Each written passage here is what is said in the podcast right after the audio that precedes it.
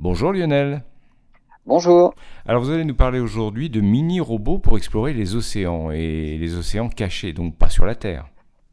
Non, pas sur la Terre. En fait, les poches d'eau, voire même des océans carrément extraterrestres, hein, sont semble-t-il relativement nombreux dans notre système solaire. On en trouve sur plusieurs satellites de Jupiter, même de Saturne, probablement de Neptune, et même aussi sur certains astéroïdes comme Cérès. Et la NASA réfléchit à un nouveau concept pour explorer ces océans, des drones sous-marins.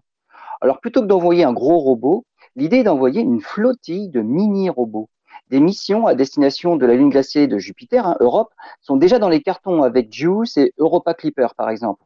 L'océan global d'Europe, caché sous sa banquise, est très prometteur pour la recherche de vie extraterrestre. Alors l'idée, c'est un tunnelier qui se poserait sur la surface de la banquise, à un endroit où elle n'est pas très épaisse. Hein. En forant à travers la glace, le tunnelier libérerait un essaim de robots de la taille d'un téléphone portable.